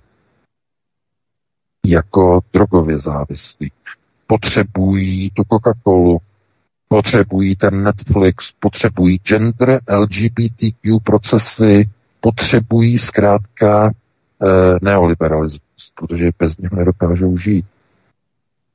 A to je proces, na, který probíhá na první prioritě světonázorově vzdělávací. to ten proces, o kterém eh, hovořil pán před rokem 89, to, ten neprobíhal na první prioritě, ten probíhal, pokud bychom měli k tomu přiřadit nějakou eh, prioritu, tak eh, to byl, tam ani se nedá hovořit o prioritě, protože nenaplněný trh eh, vyvolává samozřejmě obrovskou poptávku naprosto jednoznačnou, to znamená, že trh nenaplněný a nemůžete vy mít ten obsah, který byste chtěli, tak zkrátka po něm toužíte a kopíruje se to de facto uh, v rámci tedy kultury nebo subkultury mládeže, že jo, se to kopíruje z, mezi jedinci a prostě do celých kolektivů, to znamená, že jo, video, Rambo, tohle to všechno, kdo nemá video je out, že jo, a podobně. E, takže e, to je způsobené nedostatkem na tom trhu, to znamená, ten trh nedokáže pokrýt některé potřeby a společnosti. Ale to, co probíhá dneska, proces westernizace, kdy od mládí děti se stávají součástí onoho e, západního westernizovaného prostoru, s blahobytem, ale i s tou agendou, s doktrínou, s propagandou ze škol, kdy ze škol vycházejí e, genderisté, že? Ne svobodní lidé, genderisté. A to jsou, eh, chápete, zombifikovaná společnost, to znamená, nedokážou bez toho systému, za kterého vzešli, nedokážou bez něho žít. Proto potom ty volby probíhají, jak probíhají. To znamená, oni nechtějí svobodu. Proč? E, protože to je cizí element. Svoboda vlastenectví pro člověka, který uh, žije ve westernizované, od, od mala, od dětství vyrůstá ve westernizované společnosti, je cizí pojem. Dokonce nebezpečný a nepřátelský pojem. Protože westernizace je o globalizaci, nikoli o vlastenectví. To znamená více Evropské unie, méně e, chci míru, méně chci vlastíků, že chci vlastík. Kdo to je chci vlastík? No to je ten, kdo chce vlast. Ne? Takže chci mírové, chci vlastíkové a další. Takovéhle názvy se objevují na Twitterech, na sociálních sítích. Zase přišel chci vlastník, zase přišel chci mír a tady to, že jo, tohle to tam. E, no, takhle, takhle se ti to e, neoliberálové dívají na vlastence. To znamená takovéhle, takovéhle nálepky a podobně. Takže tak. Eh, já bych s pánem, který volal, bych trochu nesouhlasil. Není to ten samý proces jako v roku 89, je to, je to odlišný proces. Ale důsledky jsou de facto podobné. I když ne zase tak podobné. E, protože ten západ, ti lidé před rokem 89 si z toho západu vybírali to dobré. Nebo mysleli si to dobré, že tak zlepšení života, že jo. Video, mohli jste si nahrávat film, něco neuvěřitelného. Že nemuseli jste čekat, až to bude Československá televize vysílat jednou za rok, ale jste si to nahráli, měli jste to. Takže to bylo super. Eh, lidé si vybírali to, co bylo dobré ze západu, nebo to, co chtěli ze západu, ale Eh, jestliže vyrůstáte v procesu westernizace, tak eh, dostáváte nejenom to, co chcete, ale dostáváte i to, co nechcete proti vlastní vůli a stáváte se součástí toho procesu. Takhle bych na to reagoval. Pustíme se do dalšího volicí. Já bych jenom možná poradil další termíny, které by měly být připravené. A ještě máme tady termíny chci byt nebo chci dům, potom chci maso, chci auto a nakonec chci chcípnout. Tak jenom uh, bych poradil další termíny, které by mohly používat. prostě cokoliv, co člověk chce. Ale pojďme na dalšího posluchače. Hezký večer. Dobrý den. Vysílání. Dobrý večer.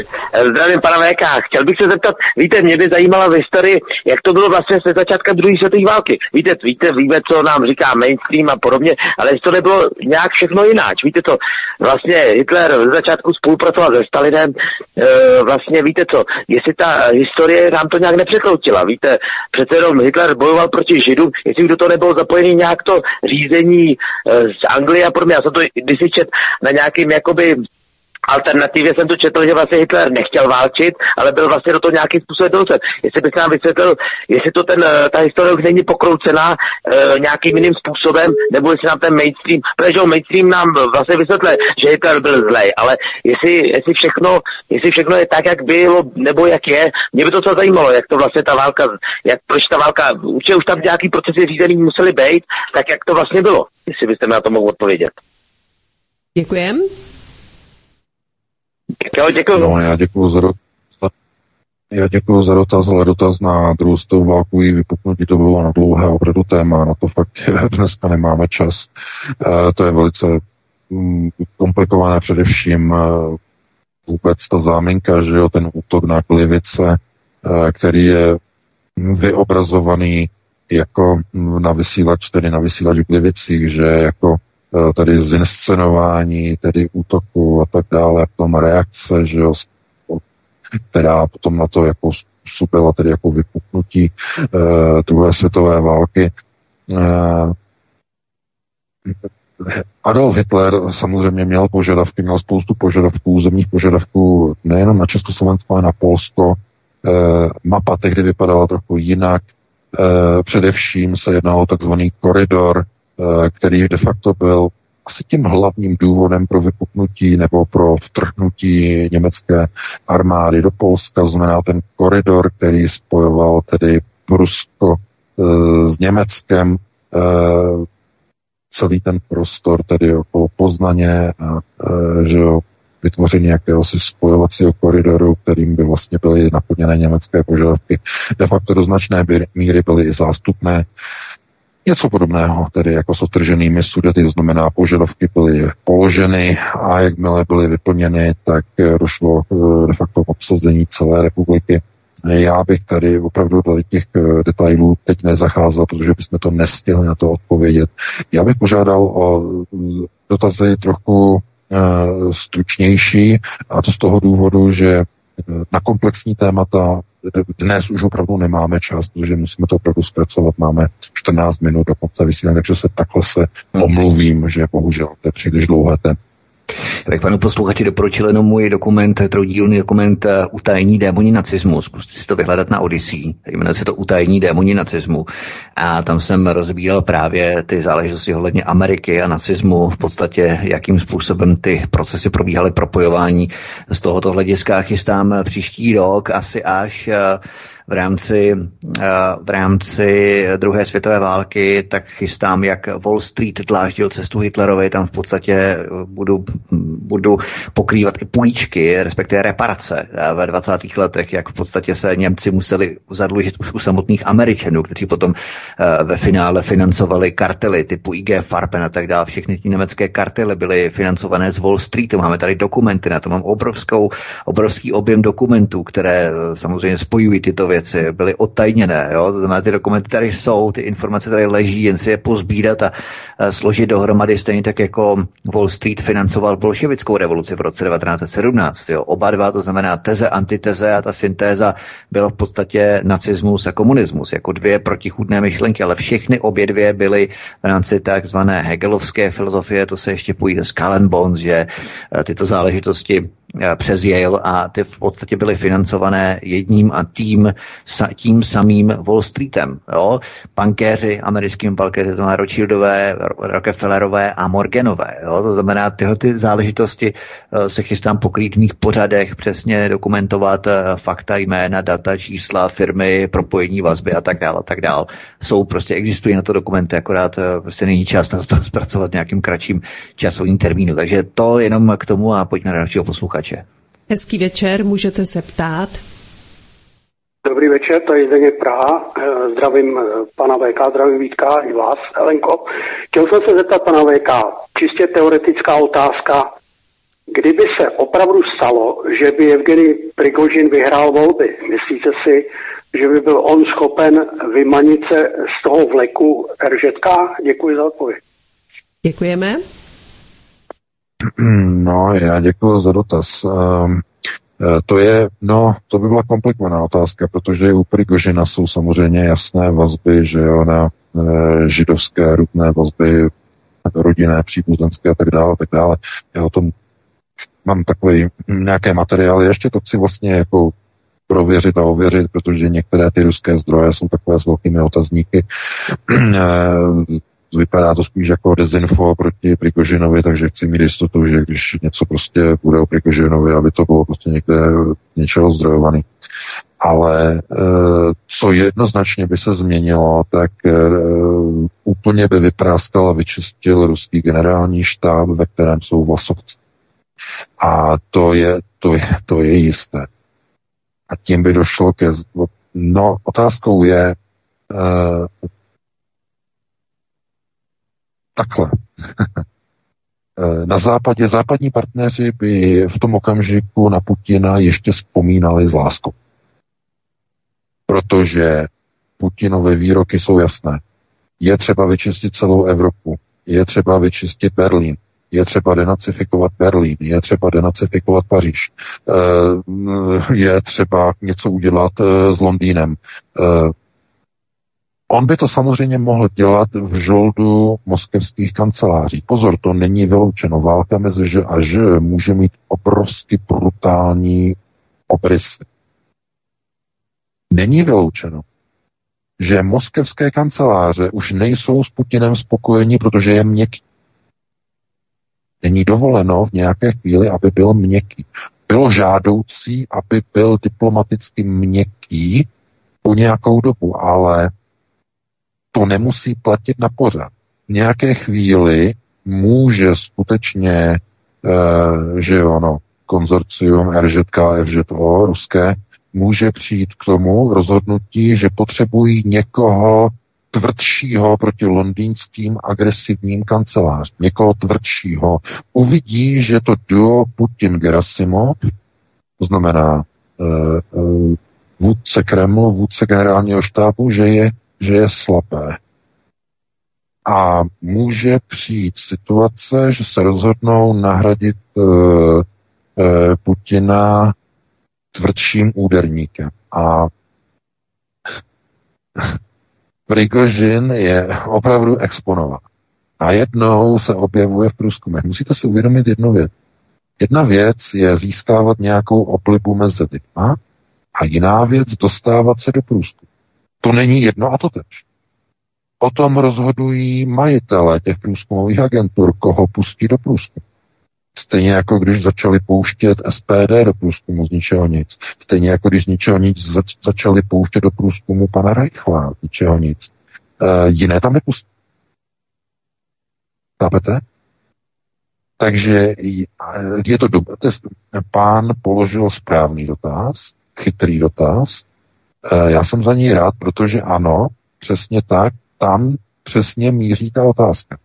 E, v jaké chvíli Ruský židovský kongres a Federace ruských židovských obcí pod Perelem Lazarem, v jaké chvíli oni usoudí, že agresivita kolektivního západu reprezentovaná londýnskými kancelářemi představuje pro zájmy RŽK, FŽO v Rusku už takové nebezpečí, že musí přesedlat a musí přepřáhnout posudára za někoho tvrdšího.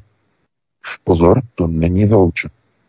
Protože to, jak se najednou Prigožin dostal do průzkumu, najednou, bum, a je v průzkumech, to, to není samovolné. Pozor na to. A ty průzkumy něco ukazují. Takže je to dobrá otázka a já jsem na ní doufám odpověděl. Takže eh, pustíme se do dalšího volice. Tuto chvíli nemáme dalšího volajícího. Zopakuji tedy telefonní číslo. Pokud se dovoláte, tak ještě budete těmi, kteří budou mít možnost se ptát. Telefonní číslo 721 557 022 je v tuto chvíli volné. Čeká, že zatelefonujete a můžete se ptát VK. My samozřejmě uvidíme, jestli někdo do té desáté hodiny zavolá, protože přece jenom už máme už máme, minut už do konce. Máme. Volá někdo? Ano, ano, volá a já ho pustím hned do vysílání. Hezký večer, ptejte se. Uh, Luděk z Olomouce, dobrý den. Dobrý den. Uh, já, jsem, já jsem se chtěl zeptat, uh, tady uh, mě v nějaké té v řetězové poště uh, přišel zajímavý článek, uh, že byl jedním občanem uh, podán jakoby návrh na trestní oznámení a stíhání naší vlády ohledně toho, že vlastně podepsali dřív jako Česká republika nějaký závazek mezinárodní. Týká se to právě, že by byl přesný o podpoře nějaké útočné války. A jsou nějaké mezinárodní umluvy a vlastně tím, že podporujeme vlastně tu Ukrajinu, tak se dopouštíme jakoby porušení těch mezinárodních nějakých závazků, který jsme se jako Česká republika jako který jsme podepsali. Takže tady tímto způsobem se vlastně, jo, nejenom, že porušujeme tady ty mezinárodní umluvy, ale podle mě vlastně pokud to porušuje Česká republika, tak to porušuje vlastně i spoustu těch dalších západních zemí, protože takové ty mezinárodní jakoby umluvy se týkají určitě více do zemích, jo, co se týká tady těchto jakoby umluv. Dobře. Děkujeme za otázku. No, hezký večer. No, podívejte se, vždycky záleží na tom, kdo určuje. Záleží na tom, na definici, kdo, kdo je ten, kdo určuje, co je útočná válka a co není útočná. Kdo to určuje? No, určuje to stát. Že? A určí to někdo, Kdo to určí? No, tak většinou ministerstvo spravedlnosti, že to určí. Tohle to je útočná válka, tohle to není útočná válka. Eh, když Rusové vtrhnou na Ukrajinu, je to útočná válka. Když eh, Petro Porošenko, ukrajinský prezident, nařídí dvě válečná tažení na vlastní obyvatele na východě země na Donbasu a začne tam zabíjet a střílet a ostřelovat bytovky, tak to není útočná válka. To znamená, je to o tom, že eh, někdo rozhoduje o tom, kdy jsou splněny podmínky tom rozhoduje státní režim, to znamená státní orgán, e, nějaká žaloba na stát. E, sice je to pěkné, je to zajímavé, ale to je, beznadějné. To by museli být, tudíž to by museli být soudy nezávislé. A to, to rozhodně nejsou v České republice, to si můžeme říct na rovinu, e, to je, to je jisté, takže ano, Samozřejmě, že lidé by rádi, kdyby se mohli spolehnout na nějakou nezávislost soudu, ale stačí se podívat na nějaké ty rozsudky z poslední doby v různých kauzách, různí vlastenci, eh, jak dokonce lživé obvinění za něco, co neřekli, že jako v případě mm, eh, aktivisty, eh, který byl odsouzen za něco, co neřekl, teď se nemůžu vzpomenout na jeho jméno, Vítku, když mi připomeneš, e, velká kauza. No, nemůžu si říct. Láďa Vrápel má takové problémy právě, že ho... Ano, ano, Láďa Vrápel, Láďa Vrápel, no teď, mě to teď úplně vypadlo, že jo. Láďa Vrápel měl tady ten problém, že prostě on řekl prostě nějakou věc a soudce mu vložil do úst cizí, uh, úplně nesprávnou větu, uh, že uh, on řekl, že Fialová vláda, Láďa Vrábel řekl, že Fialová vláda chce Eh, svým chováním a svými kroky politickými, že chce doslova eh, zatáhnout Českou republiku do jaderné války s Ruskou federací, že svými kroky politickými. No, ale soudce mu to změnil a řekl, že prý řekl, že česká vláda e, zatáhne, to znamená, že bude válčit proti Ruské jako něco jako o čem může rozhodnuto, tedy jako v dokonaném slova smyslu a tím, jako že se dopustil prostě nějakého trestného činu, šíření plošné zprávy a tak dále a tak dále. To znamená, víte, když už i soudci falšují, nebo ne falšují, překrucují fakta a výroky a odsuzují za to e, ty obviněné, to už je tragédie. To už nemá s nezávislými soudy naprosto nic společného. To je fašismus to je nacismus, soudy rozhodují podle objednávky vrchnosti, objednávky ze zhora. A když náhodou to obvinění a ta obžaloba e, státního zástupce a ty důkazy policie e, nestačí na to odsouzení, tak ten soudce aktivisticky pozmění výroky, údajné výroky toho obviněného, aby mohl být za to odsouzen. Dámy a pánové, to, pozor, to už není pochybení soudu. To je klientelismus. To je klientelistické postavení soudce. Celé jednoznačně.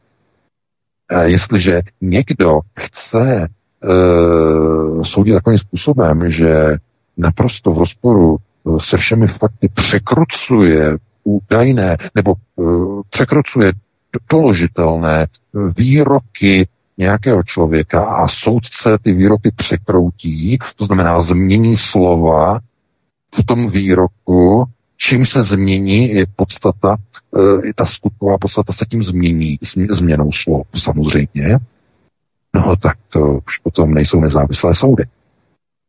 To už potom jsou nástroje režimu na likvidaci a na odsuzování nepohodlné opozice. A v takové situaci už je Láďa Vrábel. To je, to je neuvěřitelné. Chápete? A řekli byste 34 let od kabátové revoluce a už je to tady. Takže to není vůbec žádná legrace. Nemyslete si, tohle je jenom počátek těchto těch procesů nasunování totality. Vidíte, už odsuzují lidi a kdyby třeba na základě nějakých důkazů, ale na základě smyšlených překroucených, překroucených věd, překroucených větných spojení. Někomu by mělo konečně zatrnout. Konečně, než bude pozdě. Takže takhle by na to reagoval. No, máme 22.01. Vítku, eh, to byl poslední dotaz, že já se s tebou loučím, loučím se s tebou Helenko, eh, se všemi našimi posluchači, doufám, že se vám to dneska líbilo, eh, i když to bylo kratší, že jo, opravdu doufáme, že se nám podaří příště se spojit, že to bude, že to bude dřív, že nebudou problémy.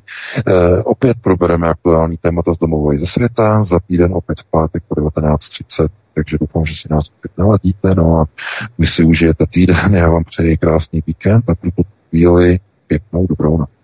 Já se s tebou taky loučím, VK, měj se moc hezky i s tebou, Helenko, i s vámi, milí posluchači, děkujeme vám za podporu, že nás sdílíte z kanálu Odyssey. Tady se prosím zaregistrujte, protože, jak vidíte, i Odyssey je na eh, platformě, respektive na blacklistu Evropské unie, to znamená, že Odyssey tvoří další necenzurovanou platformu, kam eh, bychom se měli všichni přihlásit a podpořit tak právě Odyssey jako nezávislou platformu. Takže děkujeme vám za všechno.